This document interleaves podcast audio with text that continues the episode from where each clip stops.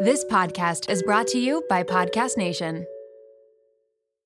I can't believe I'm saying this. This episode is brought to you by LolaVie, an award winning hair care line by the one and only Jennifer Aniston. Why did Jennifer Aniston start a hair care company? Because she was tired of choosing between hair products that work and hair products that are actually good for us. But thanks to LolaVie, we never have to choose again. No silicones, no sulfates, parabens, or gluten, and of course, it's cruelty free and vegan. The Glossing Detangler and Perfect Conditioner are my personal favorites. Not only do they repair the look of damaged hair, but they also shield it from future harm. The first step to unlocking confidence in your dating life and your daily life is feeling confident about your hair. So unlock Jennifer Aniston approved hair at lolavie.com. And as listeners of Seeing Other People, you're getting an exclusive 15% off off of your entire order when you use code Seeing Other People at checkout. That's 15% off your entire order at L-O-L-A-V-I-E.com with promo code Seeing Other People. Please note you can only use one promo code per order and discounts can't be combined. After your purchase, they will ask you where you heard about them. Please, please, please support Seeing Other People and let them know that I sent you. Ah, mmm. The first taste of rare bourbon you finally got your hands on. That's nice. At Caskers.com, we make this experience easy. Caskers is a one stop spirit curator with an impressive selection of exclusive, sought after, rare, and household names in the realm of premium spirits and champagne. Discover the top flavors of the year now by going to Caskers.com and using code WELCOME10 for $10 off your first purchase. Get $10 off your first purchase with code WELCOME10 at Caskers.com. Hey guys, it's Alana, and welcome back to another episode of Seeing Other People. First and foremost, I want to congratulate everybody on surviving Valentine's Day. For those who love Valentine's Day, I'm so happy for you, and I hope you had a wonderful time celebrating yourself, celebrating your love for your friends, and for any loved ones in your life. For those who hate Valentine's Day, Mazel Tov, you made it. You have another 51 weeks to go until you have to deal with it again. And as your congratulatory prize for surviving V Day, we have an incredible episode today. I am so excited and honored to welcome Orly Israel onto Seeing Other People. Orly and I actually went to college together at Syracuse University, and we were in the same program and had a bunch of classes together. And I kid you not, Orly is probably one of the smartest people that I know. And I'm going to be completely honest right now. There were a lot of times during this episode where I just felt stupid. But that is because there's so much left for me to learn. And there's so much that Orly has learned and experienced that has allowed him to grow. And I think the most beautiful thing we can do in life is surround ourselves with people who are smarter than us and open ourselves up to learning from them. And this episode is definitely a testament to that. Orly set out to learn how to become a better listener. And he created what he calls these listening tables. And his whole thing now, his whole brand is Orly's Listening Table. 1000% stop what you're doing right now. Go follow Orly's Listening Table on Instagram. You will see what he does and how much of an impact he is having on the world. And it is truly so beautiful. But Orly basically started setting up tables, just like a folding table, in different parts of Los Angeles and wherever else he went. And he made up a sign that says, Here to listen. And I'll let him get into the details, but he wanted to become a better listener. And the best way to do that is to practice listening. And I think when it comes to dating and relationships and just friendships and human connection in general, I think one of the most important things that we never are actually taught how to do is listen. And I admire Orly so much for what he set out to do. And this episode is just so inspiring and impactful. And I'm so excited that it is finally here. So I'm going to shut up. I'm going to bring Orly in, and I hope you all love this episode as much as I do. And welcome, Orly, to Seeing Other People. Orly, how are you? I'm so excited to be here connecting with you. We haven't spoken in so long, and I'm just really glad that you found some interest in wanting to talk. I'm so happy to have you. And I am so impressed and so proud of you with everything that you're doing, but it also doesn't surprise me one bit. Amazing. I'm so amazed by hearing that. but it doesn't surprise that, me either. yeah.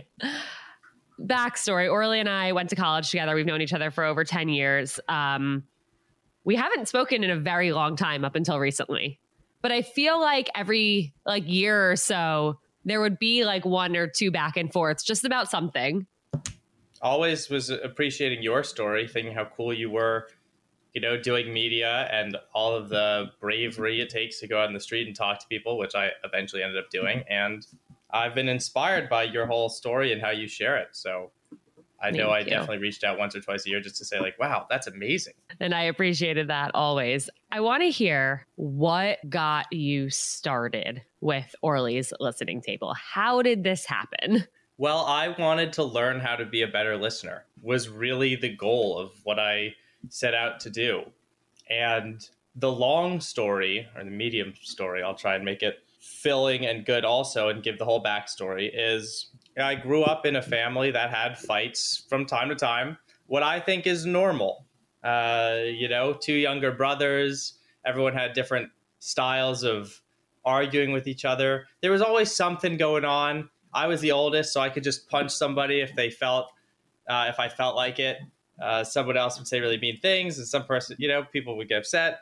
Parents would get involved, and just what I think would be probably a normal family of sometimes tension.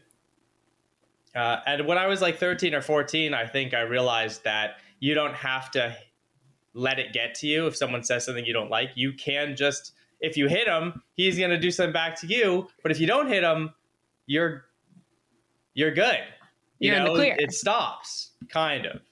Uh, and so I thought that was crazy when I was 13 or 14 or 15, where I just kind of decided I'm not going to start any more fights and I thought that was so profound. I was like, this is incredible. What an ability I've discovered. Of course, I wasn't solved as a person by then, but I had just started my understanding of what would I'd learned was called communication skills and maybe self-awareness.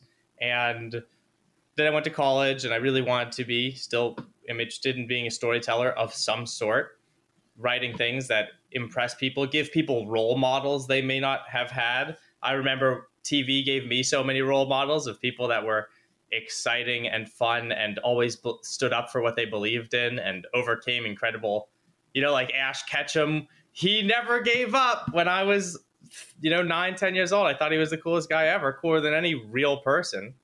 Um, yeah. Shout out to Ash, who's finally finished his journey of Pokemon and retiring. Big. That's a that's big. Um, end of an era. After college, I really wanted to get into volunteering, and I recognized entertainment is a lot about telling your story and getting your own kind of needs met to be seen. And I felt like that was very personal. Uh, but I wanted to do something that was more for the community uh, and the world. And I was I asked a friend who's told me there's an organization called Freedom to Choose, uh, which ta- is all based around you have the freedom to choose how you react to something, how you respond to something. Uh, and they have this incredible, amazing organization where you go into prisons and you basically do listening tables with people in prison. Wow. That's a very high level explanation of something that is incredibly deep and life changing. Uh, what I learned was a lot of the social, emotional kind of elements of our lives that we think everyone knows, they don't. Uh, for example, if you're in prison, at least the majority of people I met, if not 100% of them, are there because they did the best thing they thought was available to them. Uh, what that means is imagine if you've never in your whole life had a role model forgive somebody. You've never seen someone say, that's okay. You've only seen people do kind of violent acts to each other as the way of uh, solving problems. You won't even know forgiveness is real.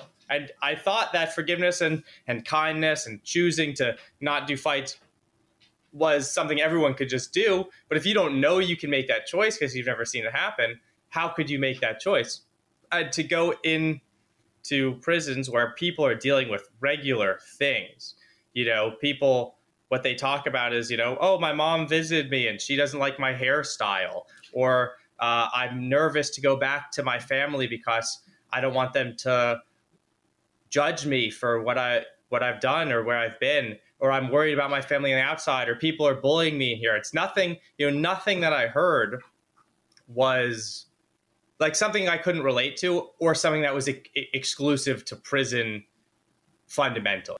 You know, we went to school for communications, so we learned a lot about how people connect with each other, how to craft a message, and also if you're in business, you know, if you're in a management position, people will make you take classes on how to connect with your clients and your staff and your teams so you can lead properly. So if you look at people at the top of kind of the echelon of society in the management roles, they learn communication skills. And then you take a select portion of people in prison, which is kind of like a, a lower rung uh, of society.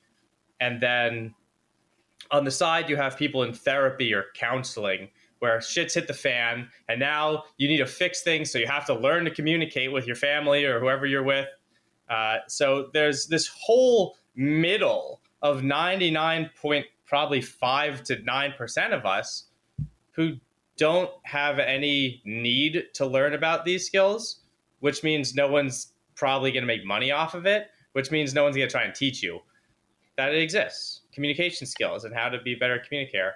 And that's so unfortunate because to your point, it's like shit's hit the fan. So people go to therapy or they learn how to communicate with their families because it's been a disaster. But if we all were taught how to communicate from an early age or even in college. We were in a communications program, but there wasn't actually a course on how to communicate with each other, how to be a good listener, how to properly express our thoughts and our wants and our needs and ask for those things. It's unfortunate because literally every single relationship, whether it's romantic, whether it's familial, whether it's a friendship, whether it's with work, every single thing, like everything comes back to communication.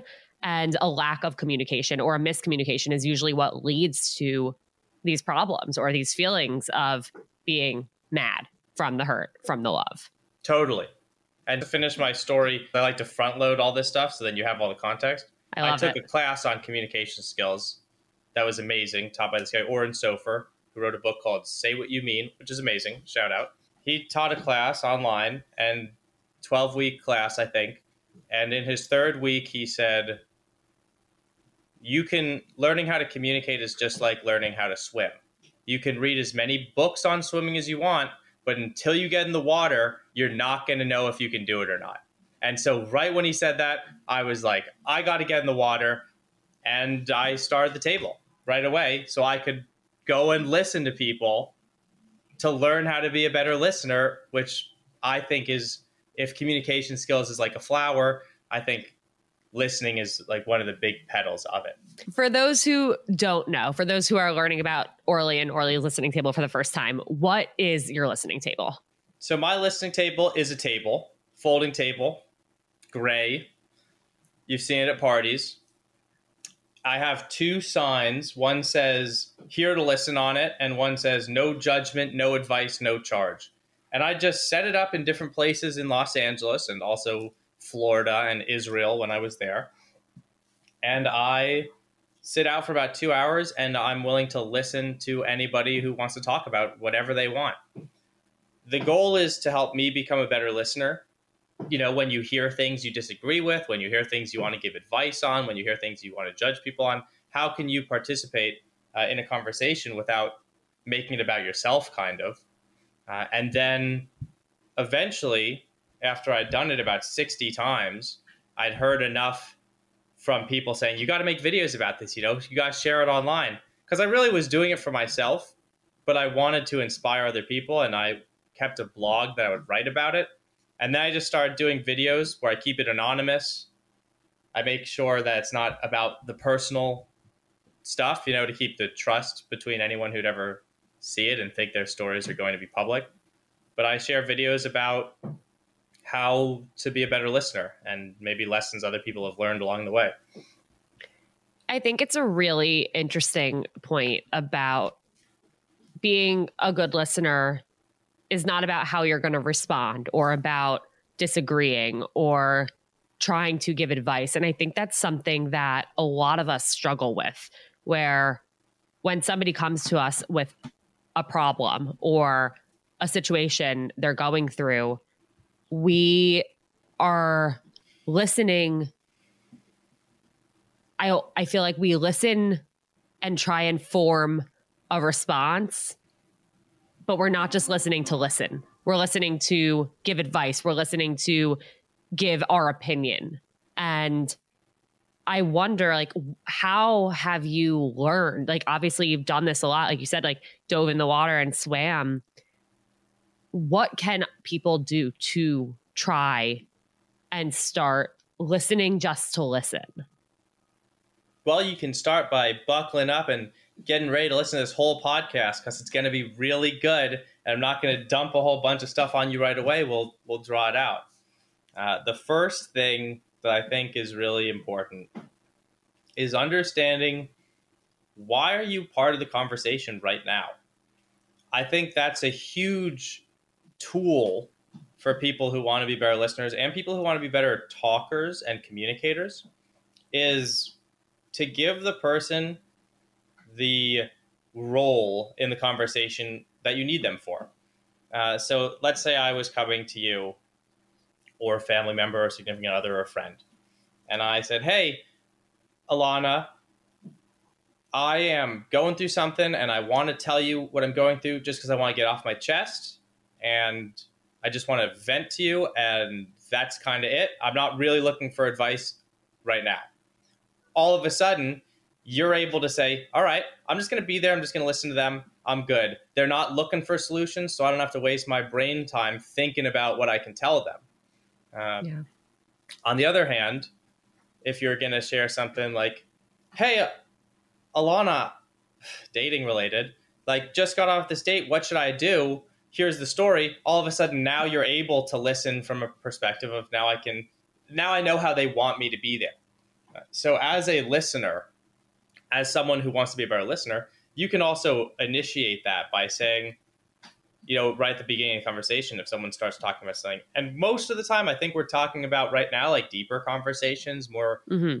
what we would say like emotional conversations. You can say, hey, sounds like you're going through a lot. I want to be here for you as best as I can. So just wanting to know, is this something you just want me to listen to first? Are you thinking you want me to give some advice on this? or do you want to just see where it goes? And that will enable the other person who's about to talk for a little while to know that, first of all, this person's here for me. They want to support me however I need support. And also, how, how do I need support? Like, do I just want to vent about it or do I want to think about solutions together with this? And one of the things that people go through when they're feeling especially emotional times, is the sense of a loss of control, right? My feelings are out of control. Uh, I'm relying on some other situation to make me feel better. And taking back that control of just this conversation or giving that control as the listener to say, like, this place right here, this is your space. You're in control. Immediately will give someone a sense of, okay, yeah, I'm here. I'm here present. We can figure it out, but I know this is a good space. I think yeah. creating that safe space from the start is really important. And I've tried in my personal relationships to say, like, to kind of prompt someone to, do you want me to listen or do you want my advice? Because I know, especially with dating, you know, people come to me, whether it's listeners or friends, all the time to talk about their dating situations. And I think at first I just assumed everyone wanted my advice, but sometimes that's not what people need. And so I have started to ask people, do you want someone to listen or do you want advice? I think that's really important for the person who is doing the talking to figure out what they want. And I really like that point you made. I'm curious about when you're just listening, whether you're sitting at the table or somebody comes to me and says, I just want to vent, I just want you to listen, I'm not really looking for advice. What do you do when you like fundamentally disagree with what they're saying or their how they want to solve a problem? Like, how do you not, how do you hold back from giving your opinion in that case? Because I think that's a, something that's really difficult to do. Did you know that hair thinning will happen to approximately one in two women? It is so normal, but it's not talked about, and it makes all of us going through it feel really alone and frustrated. And I'm one of those women, and I have been so self conscious about my hair thinning and shedding for so long. That is why I'm eternally grateful that I found Nutrafol last year, and honestly, I wish I had tried it sooner. When my team asked me recently if I wanted to team up with Nutrafol, I have never said yes to something faster. Nutrafol has become a part of my routine that I can't live without because of how much it's helped me, and I truly could not recommend it more highly. Nutrafol is the number one dermatologist recommended hair growth supplement with over 1 million people seeing thicker, stronger, faster growing hair with less shedding. And it is so easy to start your hair journey. You can take the hair wellness quiz on Nutrafol.com for a personalized hair health plan based on your specific root cause. Because everyone's root causes of hair thinning are different, so a one size fits all approach to hair growth doesn't cut it. That's why Nutrafol has multiple formulas that are tailored to give your hair what it needs to grow throughout different stages, as well as for different lifestyles like plant based diets. And I know, I know, it can be hard to commit long term to doing something every single day. But with Nutrafol, building a hair growth routine is simple. Purchase online no prescription required, free shipping, and automatic delivery ensures that you'll never miss a day. And you'll see results in three to six months. If I can do it, so can you. It's kind of funny that I'm recording this right now as I'm literally about to go get a haircut because my hair is probably the longest it's ever been right now, and my hair never used to grow. But now it does, and it's really all thanks to Nutrafol. Plus, I am so grateful to be going into my wedding feeling confident about my hair, and that is definitely not something I expected to be able to say before starting Nutrafol. Take the first step to visibly thicker, healthier hair. For a limited time, Nutrafol is offering our listeners $10 off your first month's subscription and free shipping when you go to Nutrafol.com and enter the promo code Seeing Other People. Find out why over 4,500 healthcare professionals and hairstylists recommend Nutrafol for healthier hair. Nutrafol.com, spelled N-U-T-R-A-F-O-L.com, promo code Seeing Other People. That's Nutrafol.com, promo code Seeing Other People. I'm not just a girl on the go these days. I am a chicken running around with its head cut off. Two podcasts, wedding planning, wedding attending, dog momming, traveling, and trying to eat well, move my body, and stay sane all at once is not a recipe for success. That's why I've turned to my recipe masters, aka Factor, which delivers ready to eat meals that taste delicious, make me feel good, and take a major thing off of my to do list. Factor's meals are pre prepared, chef crafted, and dietitian approved, and there are more than 35 options a week to choose from, including keto, calorie smart, vegan, veggie, and more. Guys, I seriously can't say enough good things about Factor's meals. They take two minutes to heat up, which means I can pop them in the microwave between recordings, or I can grab a ready made smoothie from the fridge on my way to a workout class, or I can even have dinner ready for me and Jake after a really long day of work without lifting a finger. It has changed so much and has really made me feel like there's one less thing I need to worry about. And I feel good after eating the meals. Like they're so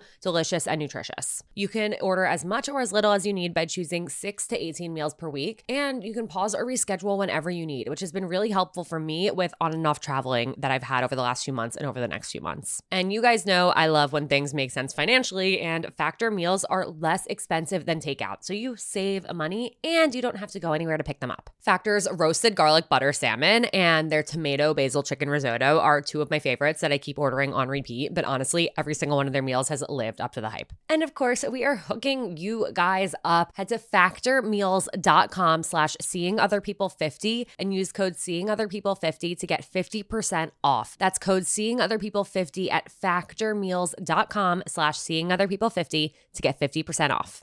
You guys are in for a treat because support for today's episode comes from the best of the best, Jenni Kayne. And yes, there is a discount, so keep on listening. You know that feeling when you get a new sweater and it instantly becomes basically another layer of your skin? Like you wear it everywhere for everything all the time. Okay, well, Jenni Kayne has become my literal uniform. And if you don't know Jenni Kayne, I'm pretty much about to change your life because Jenni Kayne's clothes did that to mine. Jenni Kayne is a California brand with luxurious staples that will transform your closet. Think minimalist and effortless, but totally refined. They have the coziest cashmere sweaters and iconic accessories that will elevate your everyday basics. I don't know if I wear my cashmere fisherman hoodie or my cropped cashmere cocoon cardigan more. All I know is that I cannot live without either of them. Whether it's a cozy night in with the girls, a dinner date with Jake, or catching a flight to Florida to see my parents, these sweaters are perfect for every single occasion. And I couldn't be happier when I'm wearing them because I'm so comfy. And you guys know me, I always choose comfort over how something looks. But with Jenni Kayne, I don't have to choose because I get comfort and I get style. All right, so we have the discount code coming for you. Find your new uniform at jennikayne.com. Seeing other people listeners get 15% off their first order when you use code SOP at checkout. That's 15% off your first order at J E N N I K A Y N E dot com, promo code SOP, S O P. Let getting dressed be one less thing to worry about. Great question. I think that specific examples could be really useful here. But in the case of general, I think that you should decide how much do you care about the outcome of the situation. And I use the term like care pretty flippantly because it's easy for me to say I don't care about somebody else's political opinion who's a stranger that stops by my table to talk for 45 minutes. I care to listen to them and to hear what they're talking about. But I'm not caring enough to say that I have to change their opinion on something I disagree with, right? If it's about something like that. Uh, there are things that, you know, and this is a, let's say, I think a really easy situation that comes up in dating or in any life is when your partner says something that's wrong to someone else. You're at a dinner party and your partner just is talking about something and they say something that's wrong factually. You know, mm-hmm. some player on a sports team, it's the wrong sports team, or something happened in history that isn't ac- historically accurate, or just some niche piece of information that you know and you know is wrong do you care if anyone knows this? Right? Do you need to correct the person that you're with publicly? What do you get out of it? You know, it's right. not like you're defusing a bomb. Let them be wrong. It doesn't matter. Uh, yeah. And so using that kind of, I mean, it matters. Maybe it doesn't matter. It probably matters a lot to you that they're happier rather than that you're right. Uh, especially in something inconsequential. But if someone talks about something you disagree with, I think you just have to determine do you care enough to try and change their mind about it? Um, and that is the exclusion of if someone's doing something that you really do care about. Like, I really think you should stop having a bender every weekend for a couple weeks because I'm worried about you. And then you change it to yourself. You know, I'm worried about you is different than you should stop doing what you're doing if that mm-hmm. kind of makes a difference has your opinion on something ever been changed by listening and really hearing someone out like maybe someone approaches the table and starts to talk about something kind of in the realm of political beliefs but not political beliefs where at first in your mind though you're not saying it you might be like mm like uh-uh and then the more you hear them explain it you're actually reconsidering and rethinking like oh like i actually do understand that side of it. I've definitely come to understand a lot more about people. I think my opinions on my own listening have changed a lot. Uh, you know my opinion on kind of just what we were talking about wanting to give advice on different things is something that is a natural. Wanting to fix problems when people talk about it or make situations better. So I've really gotten a better sense of letting things be, giving people space to, if they want to have a healing experience somehow, then it's on them, but I don't have to force that. I think that I've also had, you know, most people, and I say most as in of the probably close to 400 people I've listened to now, the percentage of conversations that are about relationships is probably the highest of anything. And it's not like 50%, it's probably under 20%, but a lot of people have relationship things that they talk about. And it gives me kind of more perspective on my own personal relationships what does it seem like most people are struggling with in their relationships or are there any common themes within listening experiences that you're finding one thing that happens all the time is it'll be because i set up on public places where people would go to hang because that's the place I think people would sit down at the most likely. People are just kicking it. So I sat Mm-hmm. along the beach a lot, along boardwalks and public kind of areas. And all the time, it'll be a husband and wife, and one of them will say, You should go sit down with him. You, he can listen to you. Sometimes it's the husband, sometimes it's the wife. She needs to be listened to. Okay, I'll put her here and I'll be back in an hour. Or Oh she can talk to you all day. it's really funny. Uh, I usually say, like, I'll be here all day. Or if someone says she needs someone to listen to her or he needs someone to listen to him, I say, that's your job, just for fun. Um, the ones that have stuck with me are when somebody came up to me and he told me the story of how you know he waited for somebody to, to talk. So he was sitting on the floor just waiting for somebody to leave so he could share which has i don't think ever happened before maybe once or twice. And he sat down and he talked to me about how he married the wrong person and it was destroying his life. Uh, Wow. you know and how sad he was. Um, story was he'd been in a relationship with this girl for 10 years. They broke up because he felt like it wasn't gonna last he ended up dating someone else for a year that he was so happy with but for some reason he knew the girl. He wasn't there in the relationship for a year and he went back to the person he'd been with because it was comfortable or because he felt like it. And he said now he has got a kid on the way and he hopes the kid would be something that brings him happiness because he's not happy in this relationship that he's in his marriage. And that really just kind of was like a bomb in my head of saying you know you should like how off awful that would be to be in the wrong relationship married and hoping that you're going to have a kid that makes your life a better place it's just that was Yeah. a pretty pivotal moment for me That's something that I mean, I can't imagine how that feels for that person. I've heard so many stories of people thinking that having a kid is going to save their relationship. Mm. And I even know somebody who they ended up breaking off an engagement and she was pregnant.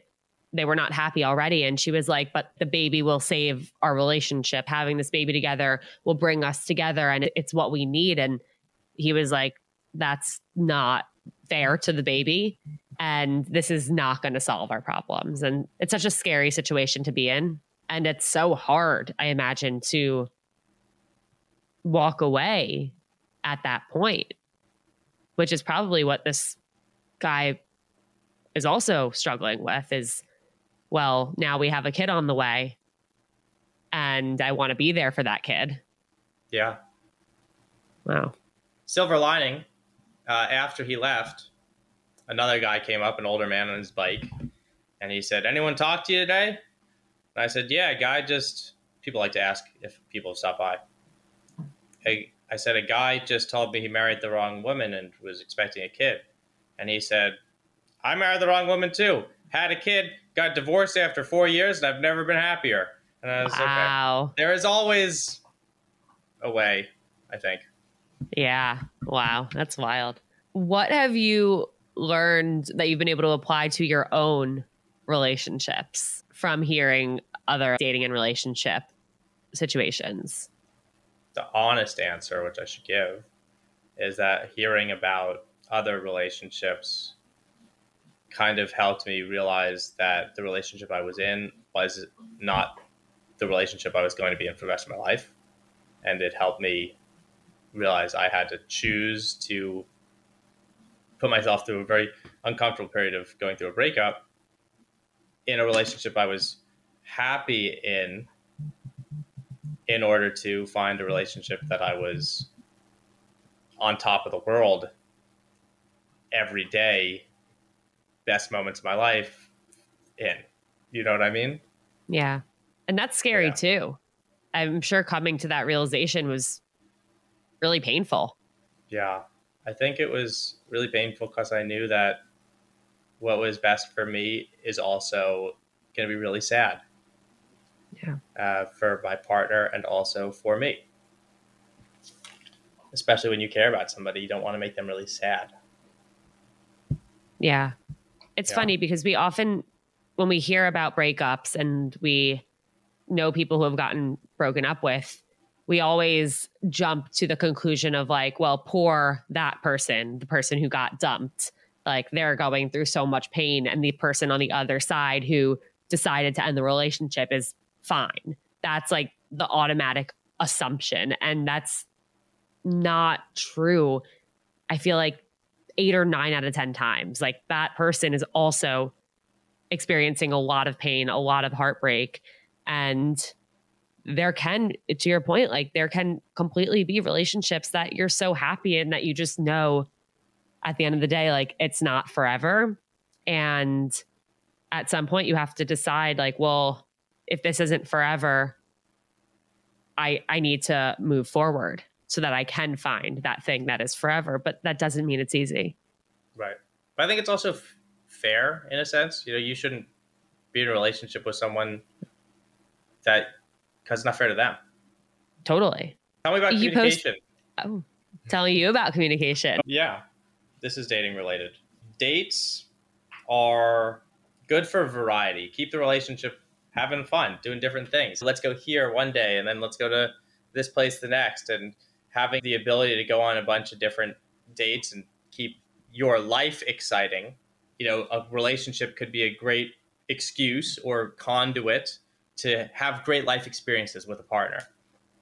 Um, but how can you, and this is kind of like a, we'll answer this together, without dates, bringing variety into your communication? You know, can you bring variety into your how you greet the person when you see them after work or different ways to say good morning? How can you spice things up on a level of just conversation to conversation? I think that is such a good question and something that people don't often consider and think about. And I think it's something where to start, it's what actually matters. Like, what do you want to know? I mean, it's so funny. My brother's voicemail is like, I hope you're having a beautiful day. It's like, that's so nice and refreshing. And if somebody on the street or someone I was grabbing coffee with said that at the end, like, that would be memorable and that would feel more special. And I would walk away being like, wow, that was so thoughtful. And I think it's, you know, what do we actually want for other people? And how do we wish that people would communicate with us? I think is a really important thing. We always ask people, How are you? Yes. And everyone just responds with good, tired, fine. Oh, you know. But nobody ever says how they are really. And so let's say a friend comes over for dinner. Instead of saying, How are you? You know, how are you really? I think even that one word shows that you care and that Sure. you genuinely want to know how that person's doing rather than the surface level, How are you? Totally. How are you is a polarizing question because some people hate it and some people think you can do better. I think you could do better. I don't think how are you is a bad question because sometimes people need to talk like how are you really? How are you really going? Um, but or and um, you know you're happiest around the people you love. Like life is about the people you love, my opinion, and the people you love make your life a better place. Uh, so how can you choose to make the relationships with the people you love as fun and as easy as possible if you know that you can do it? Uh, so I'm trying to kind of knock people's head and say like, there are ways to make it better, more fun. Every conversation is an opportunity to have fun. Maybe learn something about the other person. Maybe learn something about yourself. Maybe just have like a moment of fun, like jumping for joy and going yippee.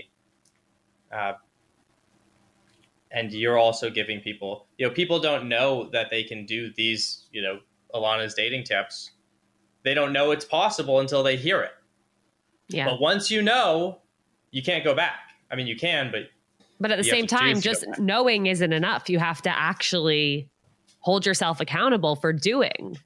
yeah And I Totally. think, you know, one thing I tried to do on dates to not have them just be the same first date conversation over and over, the same stories being told, the same like mundane, here's our first date ritual and what we're going to talk about and tell each other.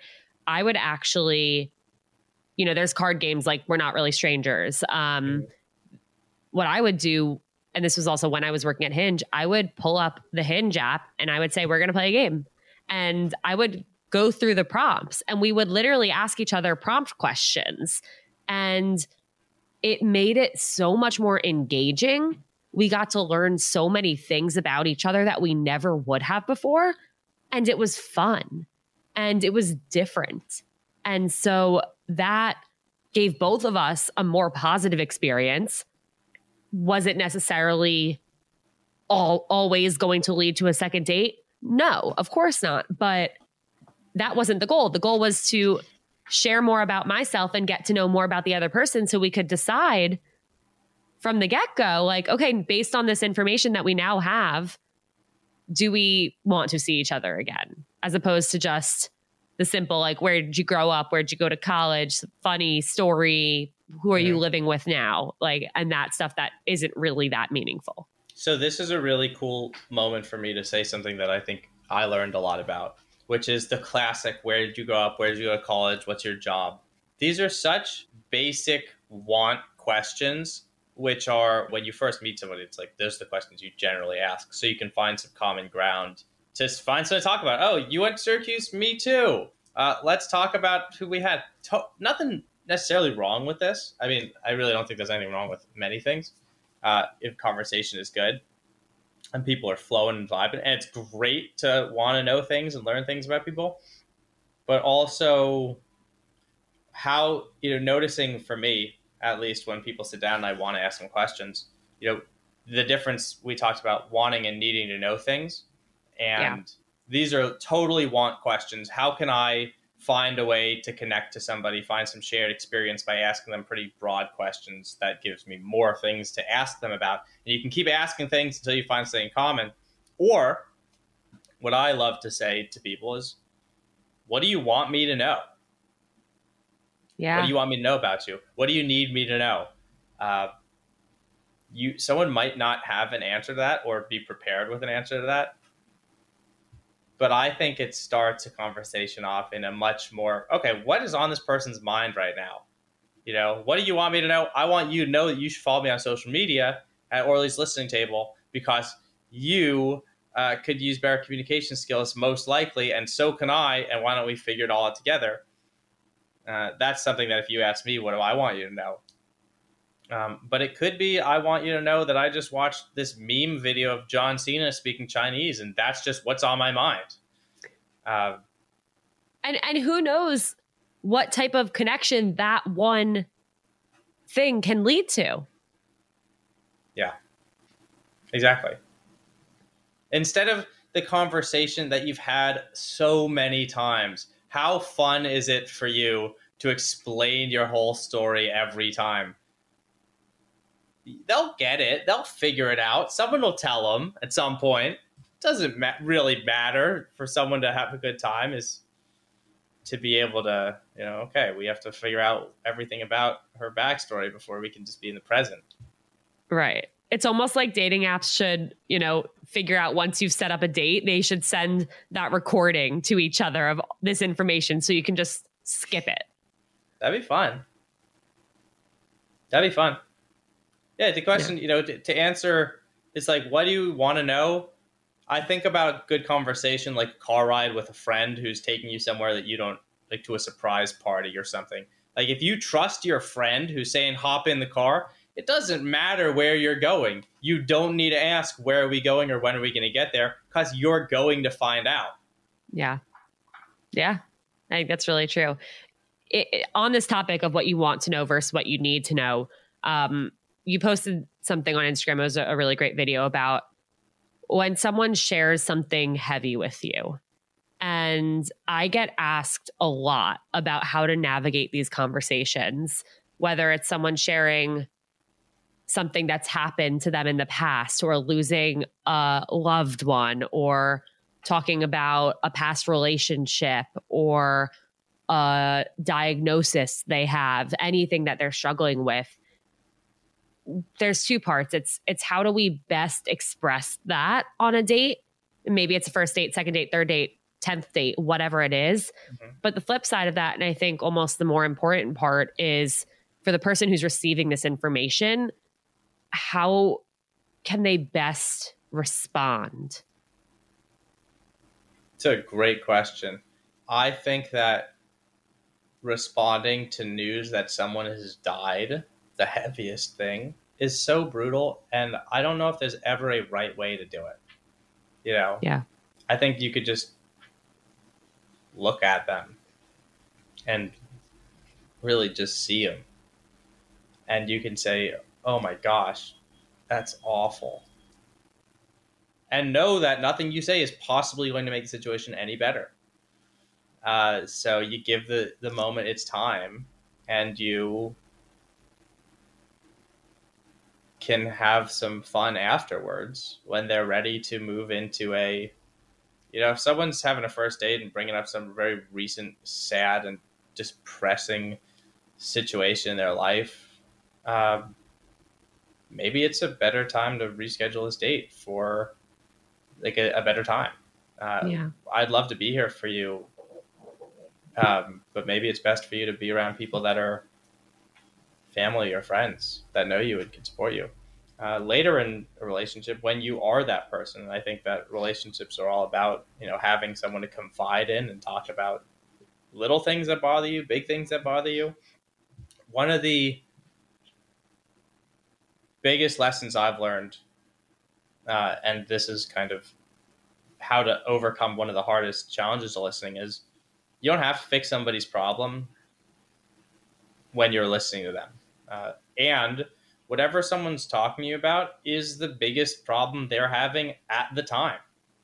Uh, whether someone else is going through something terrible somewhere else in the world is irrelevant. You know, if I had a bad day at work and that's all I can think about, that is the biggest problem I have right now. And you telling me it's not a big deal is just sloppy. You know, be there for me. Um, yeah. I think it's hard in relationships or friendships or family relationships when someone consistently turns things that you don't think are big deals into big deals. I think that is a maybe has something to do with anxiety. I'm sure people go through things all the time. And as far as that goes, I am personally someone who struggles with that. You know, if if a, a, lot of small things can bother you and bring you down and make it so that something that is hard, you know, something that brings, if you can get really upset about something that I think is not something that makes you upset, I will still struggle to find a way to be like, oh, this really upsets you um, I get it, and also how can we move past it? You know, I still struggle with impatience to say, like, wow, that person said that thing. Sure, they didn't really mean it or think much of it, but then if, if it ruins your whole day, it has an effect on me because right. now your day's ruined. And I don't know how to deal with those things. You probably have more experience talking about being in those situations or dealing with people who say like, my partner really struggles with this thing that I don't struggle with at all. How do I kind of find a medium solution for something like that? Yeah, it's definitely a tough position to be in. Understandably, you know, we can't always put ourselves in someone else's shoes as hard as we might try. And we've all had different life experiences that shape how we view situations. But I think two things. One, it's important to understand that there are also situations that you struggle with or things that happen that really bother you that your partner probably doesn't understand or hasn't experienced. You know, for example, like I get mean comments a lot about how big my ears are. It's very weird. And thankfully, the comments are about my ears and are not about my arms or my stomach, and things that I really am self conscious about. But even getting the comments about my ears every so often it it really upsets me that people are just looking for things to pick apart about me. And it can really really bring me down. And you know Jake of course listens and hears me out when I am expressing that it's upsetting me. But at the same time it's not a shared experience. He's never experienced that and he doesn't really know how it feels. And so I think the important thing to realize is somebody might still want to support you, even if they haven't gone through the same thing. And I think that's the way you have to look at it. Like, okay, I can't necessarily relate, but I see that they're going through this. I see that they're hurting. And let me find out how I can show up for them. And I think that's what you have to do is really like ask the person, what can I do to help? Or how can I support you? And, you know, there have been situations where Jake will even ask me, like, if I'm struggling with something, like, what can I do? And I don't know, but he'll do what he thinks is best based on what he knows. And sometimes that's forcing me off of the couch and to go out to dinner or saying, like, okay, we're going to do this fun thing and even though in the moment I'm like, I don't want to do that, I just want to sit on the couch and cry, it actually is what I need. And it does make me feel so much better. So I think it's also realizing, you know, if you're that person who's going through something and someone else is trying to show up for you, like it's from a really genuine place and it's because they care about you. And sometimes other people do know what you need more than you know. Sure. For sure. Um, this just makes me want to say something that I have heard about, and I've heard it on your podcast, and also have my own experiences with some uh, about this. You can't put all your eggs in one basket, people wise. Uh, your partner is not going to be there for everything in your Correct. life, and there shouldn't be an expectation of this. And on the extreme side of this, I volunteer at the suicide hotline. Uh, I'll be doing that later today.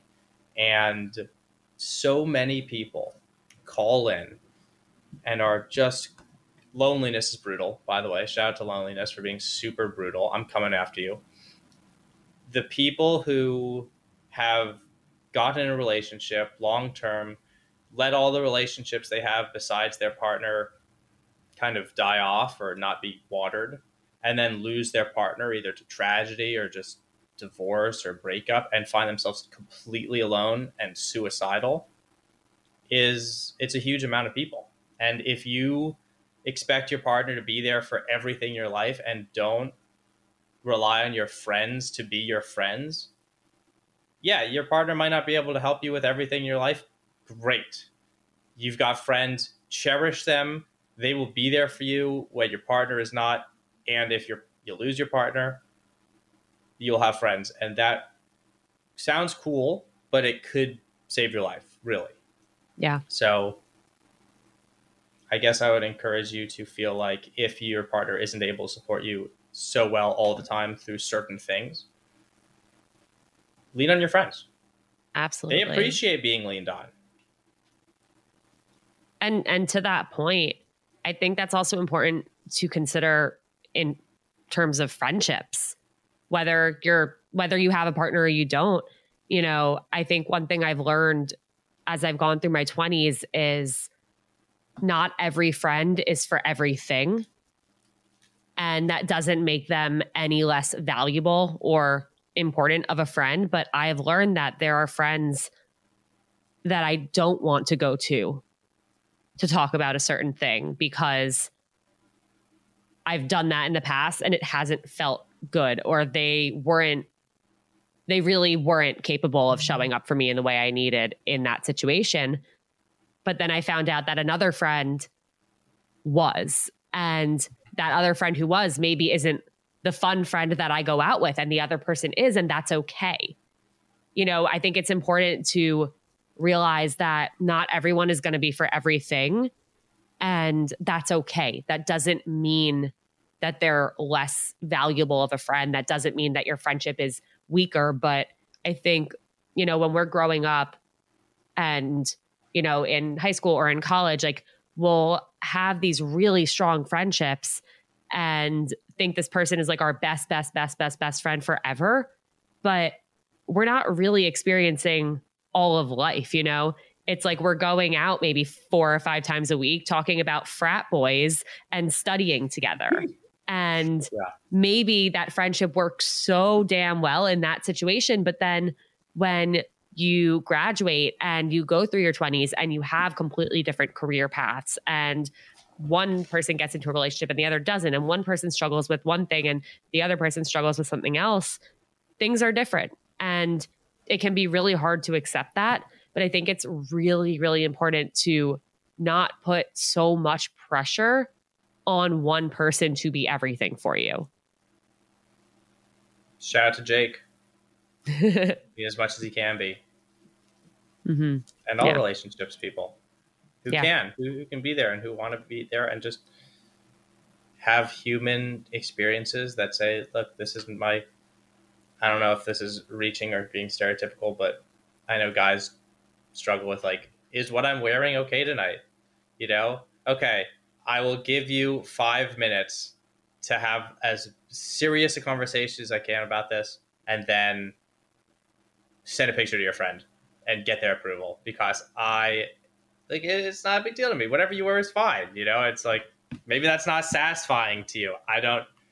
It's just a, a fun relationship thing where can you build in parameters that say like this is if this is something that comes up for you a lot and that I'm not the best at dealing with. I want to get better at it, but I also want to build into our relationship that I want to be better at other things, maybe more. Yeah. I would love to support you in this kind of situation. But I have my limits that I think that as someone who's in a relationship, you should also respect a little bit in a sense because communication should be fun, should be amazing, and you should know. You know, people totally can change and totally can learn, and that's all about what I'm trying to show. Is like you can learn how to communicate better. It is totally. This is crazy, but everything you say, well, let's say it this way you're able to choose every word you say and how you say it. You really are able to choose everything you say. And if you have that power, you should theoretically be able to only choose things that make you feel good to say. And once you are able to do that, you know, you can have really fun and friendly conversations. Um, hey, what do you think about this? This is just this specific example of the clothing thing because I think it's something that girls maybe spend more time mentally on than guys. Uh, I'd say so. Can know, so confirm. Like, hey, Orly, do you like this? I say, I absolutely think it's terrific. Uh, I'm going to continue thinking it's terrific vocally for the next three and a half minutes. And afterwards, I can't wait to hear what your friend has to say about it. Let's FaceTime her and get her opinion on it. You yeah. know, that sounds like it could be a fun way of saying, great conversation, here for it, but only for this long. Yeah. I mean, I think that's so important, and just boundaries in general, because otherwise, you know, if in to continue with that example, if you're continuously experiencing this the same situation over and over and you are you just know you're never going to be like obsessed with this conversation or it's never going to be something that you feel really strongly about eventually you might start to resent them for it. Be like oh like here we go again. Like the the clothing mess the trying on 27 outfits and me saying everything looks good and them continuing to change like I think it's important to realize that you're allowed to say like what like to your point like let's FaceTime your friend or why don't you get this person's opinion because I know that you think they're really stylish and they can really help in this situation. Yeah. And then that signals to the person like okay maybe I should start going to someone else for this. I don't need to stress them out by continuously bringing this up to them.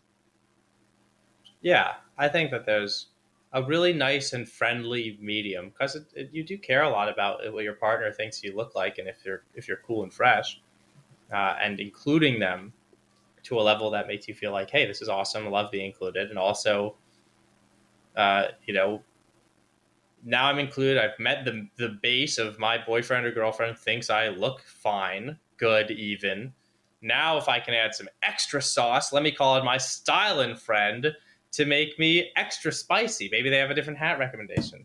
Yeah. Um, it's possible. That's a very low stakes thing, uh, right. is clothing, perhaps. Um, just to make another example, this is something that I struggled with in my past relationship. And I think vulnerability is good for podcasts and being able to talk about experience, give specific examples. Um, specificity is always so much better than vague situations, I think. Uh, one of the things that my ex girlfriend and I had separate opinions on was like who is going to be at the thing we're going to. I really didn't care. I'm cool meeting someone and learning about them for the first time. It doesn't matter who's going to be there. It barely matters what the dress code is. Um, and they were somebody who really liked to know what should I wear, who's going to be there, what should I know about the people that are going to be there, and uh, where I was more like, we'll figure it out when we get there. You know, if we need to bring, I mean, this is California, you don't, so you drive places, but like if we need to change of clothes, we could bring one, keep in the car, or a coat or something like that, just in case. Um, but navigating those kind of anxiety increasing situations, I'd say, because yeah. you really want a date to be friendly and easy. So how can you navigate the situation? I and what we ended up with is basically said like I will tell you everything I know about every person that's going to be there. Um, but if it's something I don't know, I'm just going to tell you up front. I don't know what the dress code is. I have no idea. Uh, I yeah. I've checked the weather, and so I would, even though it wasn't necessarily my favorite thing to entertain. Um, at a certain point, I did come to the point where like my relationship is better when my partner is happier. So I am going to have a fun time talking about the people that are there that I know. Uh, and also be very clear in saying, I don't know what, what, it's going to be like there. I don't know if it's going to be indoors or outdoors. Um, but if there's enough time, I'm happy to find out for you. Yeah. So you can you can have boundaries, but also recognizing that your partner's kind of general mental well-being if it doesn't require a lot of effort on your part you know just a text hey what's the dress code look like? Or checking the weather app and saying this this uh, you can say like yeah i think it's going to be good to wear a light jacket. Don't know who's going to be there. Are yeah. you okay with us just going in and taking it like that giving them control as much as you can. Yeah. Benefits. I went to I went to a quote unquote influencer event last night, and this is still something that's very new for me and causes me a lot of anxiety because I usually don't know anyone else that's going to be there except for the person who's coming with me on the case that I get a plus one. Um, there's often rarely a dress code. Um, and I, I, have no idea what to expect. I don't know what it's going to be like. I don't know if I'm going to end up having a great time or feeling incredibly self conscious, comparing myself to everyone else. So it's a really, though it's a very cool thing, it's a very stressful thing. And I invited a friend of mine who is just like a friend from college, and she was super down to come. And I realized as I'm anxious about this, like while I was getting ready, I'm like, if I'm anxious, like she also must be like really anxious about this. And I realized I had given her so little information about it. And so I ended up, I picked up my phone and I texted her. I'm like, by the way, I haven't told you what to expect because I have literally no idea what to expect. And she was Strong. like, I figured, but like, thanks for clarifying. And, you know, we ended up going and everyone was dressed to the nines and we were in blue jeans. And uh, half the people there had like 500,000, a million followers. and we definitely felt very out of place, but we were able to feel out of place together. and it made it okay. Sure. But I think it was important for me to realize like, okay, I don't really know anything. And I'm the one who has the information. Like, I should probably let her know that I also don't know what we're expecting, like what to expect and what we're walking into to make her feel more comfortable in the discomfort. So, yeah, uh, you know, just like that, going back in clarity. You, there's no limit to how long something can go. Oh, I told them, you know, yesterday about it, so now I'm out of the bounds. Like it's January 13th. You can still wish someone happy New Year's if you haven't talked to them. You're good. Yeah. Uh, you can always go back and clarify. You know, hey, yesterday when I said this thing, um, I just don't know if it was fully understood, and maybe it was, maybe it wasn't. But I want you to know what I meant was this. You, there is no deadline to clarify something that could be misunderstood, and it's probably always appreciated. And if it's not appreciated, it's because you already were clear the first time, and mm-hmm. now you're just there like, oh, I already got that. You don't need to waste a minute of my time uh, clarifying it. And in that case, they can get over that. Yeah.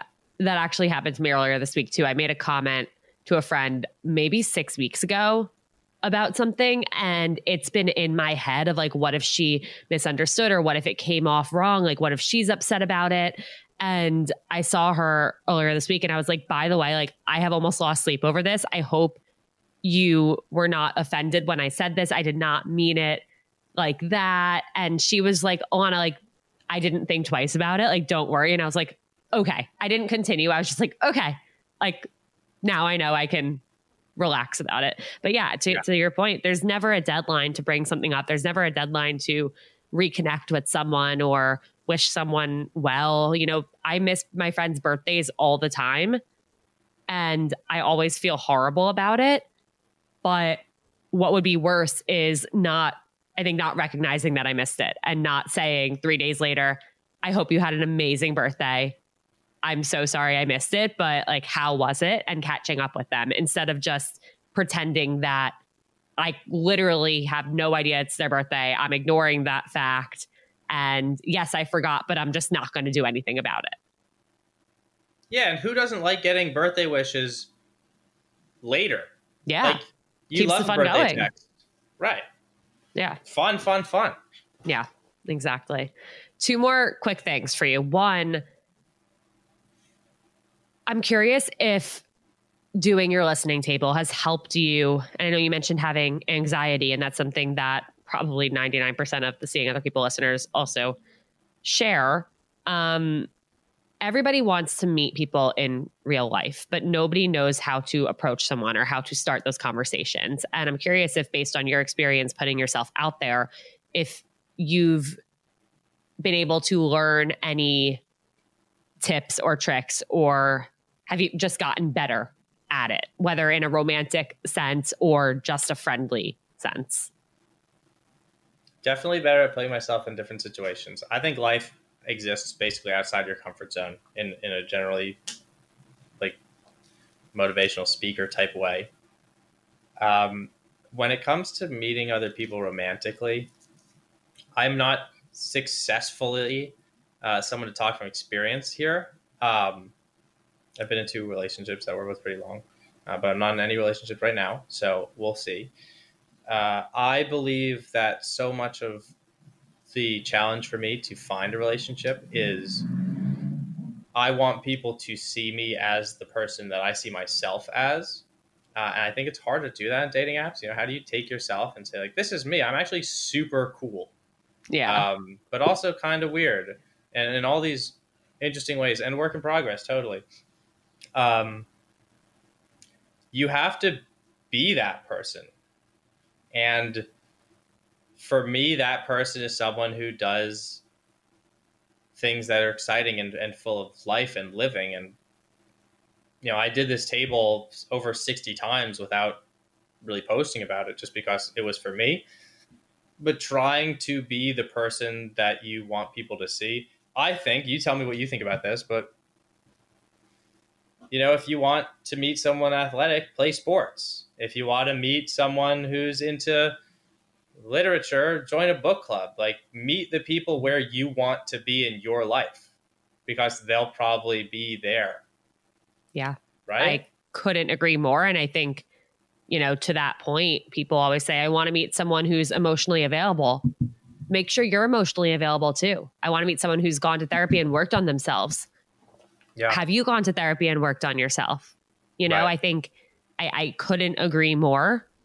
I think you should really try and, you know, become the person that you want to be with. And that will attract that person that will also put you in situations to meet that person. So I I, I love that point. I couldn't agree more. Yeah, and be the person who's fun to talk to, not because you think about what other people want to talk about, even though you absolutely should be considerate about listening to other people. But if you have fun in a conversation, that's how someone else can have fun with you in a conversation.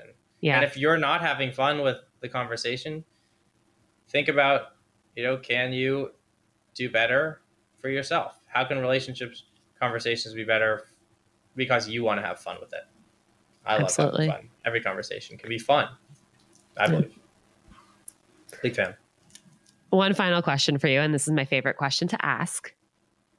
And I'm very curious what your answer is going to be. What is mm-hmm. the best piece of dating advice you've ever received? That is such a good question. The best piece of dating advice that I have ever received. I'll give kind of two halves of an answer. Um, one is from me, from my personal experience. I don't know if anyone gave you this advice, but I'll figure it out. Uh, and one is from that guy who married the wrong person. Mhm. Uh, here's a good piece of dating advice: don't marry the wrong person. Um, I took that as advice from him. Uh, it meant meant a lot to me. Uh, that was a, I think, a really, I don't know, it's a pretty big piece of advice. Hard to hear, but you don't have to be in a relationship with someone that doesn't make you happy.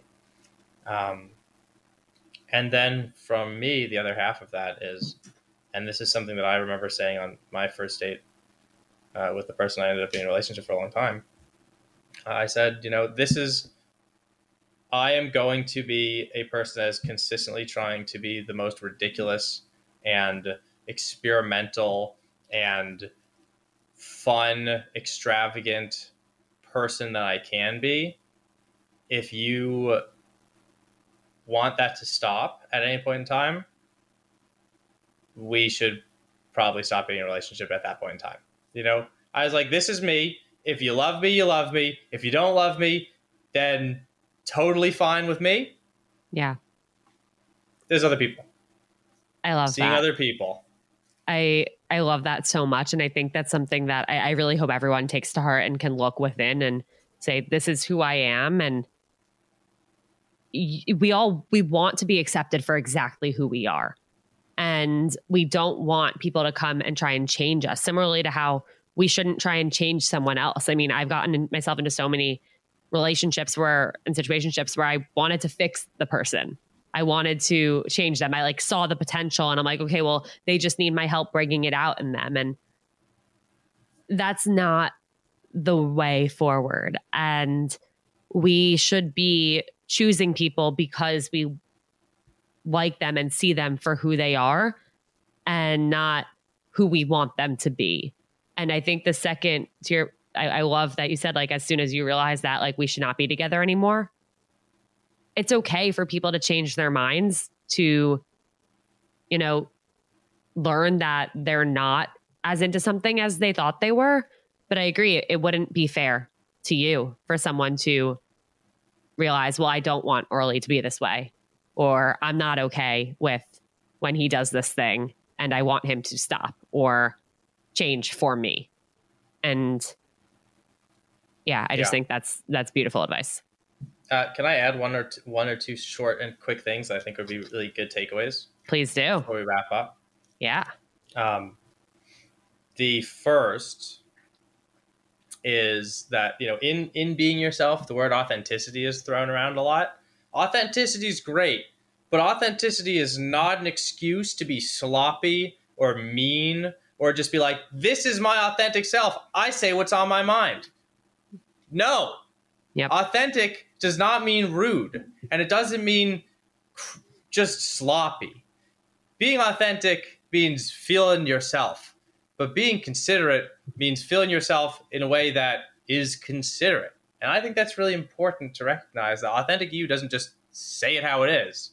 Authentic you feels however you feel, but is able to also be mature and responsible you to recognize that whatever message you have can be said in a hundred thousand different ways. And if you really want to change someone's opinion or say something is something you don't agree with, there's a much better way of being heard than just saying this is me, planting a flag in it, and letting it like resonate with whoever it resonates with. Oh, there are people I want to send that soundbite to so badly. Shout out to authenticity. You're super cool. I very much care about authenticity, but not at the cost of being sloppy. I think sloppy yeah. is the word I, I use a lot.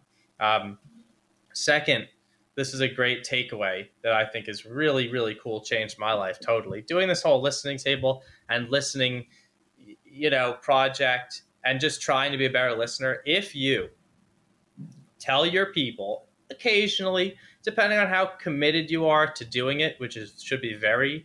Um, but you know, I'm doing it very publicly, so everyone knows that I'm trying to be a better listener all the time. I do it every week. Uh, I post about on social media all the time.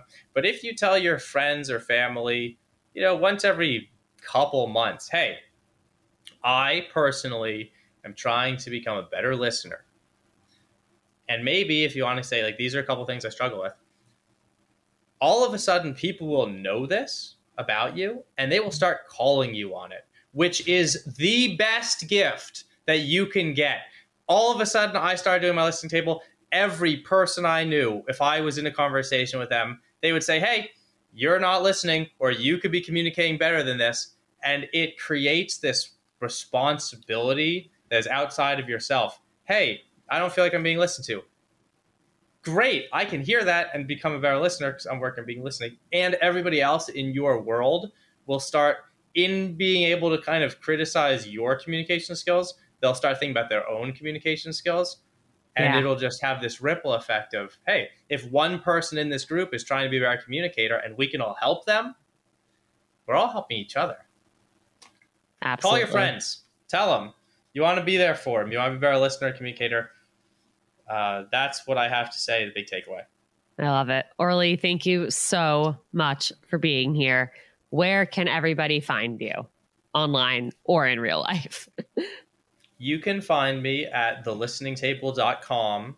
You can find me on Instagram and TikTok at Orly's Listening Table. Orly is spelled O R L Y, then an S, then Listening Table. And hopefully one day I've recorded a podcast of my own uh, where we talk about the listening table and what we've learned. Hasn't come out yet, but I hope it will. Maybe we'll talk later about how to do podcasts. Shout out to Alana. Hell yeah. That's where you can find me. Amazing. Thank you so much to everyone who listened. Thank you for tuning in. Don't forget to send this episode to a friend who would benefit from hearing it. Share it on your story and tag both of us if you loved it and leave a five star rating and review. And follow Orly everywhere. His content is truly five stars. Five, five stars. stars. Five stars, no less. No more, but no less. Five is all I ask. Um, Orly's content is really amazing and inspiring, and it's really beautiful to hear so many of the stories that people are sharing. And so I, I couldn't recommend following him more highly. So, that being said, thank you guys for listening. Love you all, and I will talk to you next time.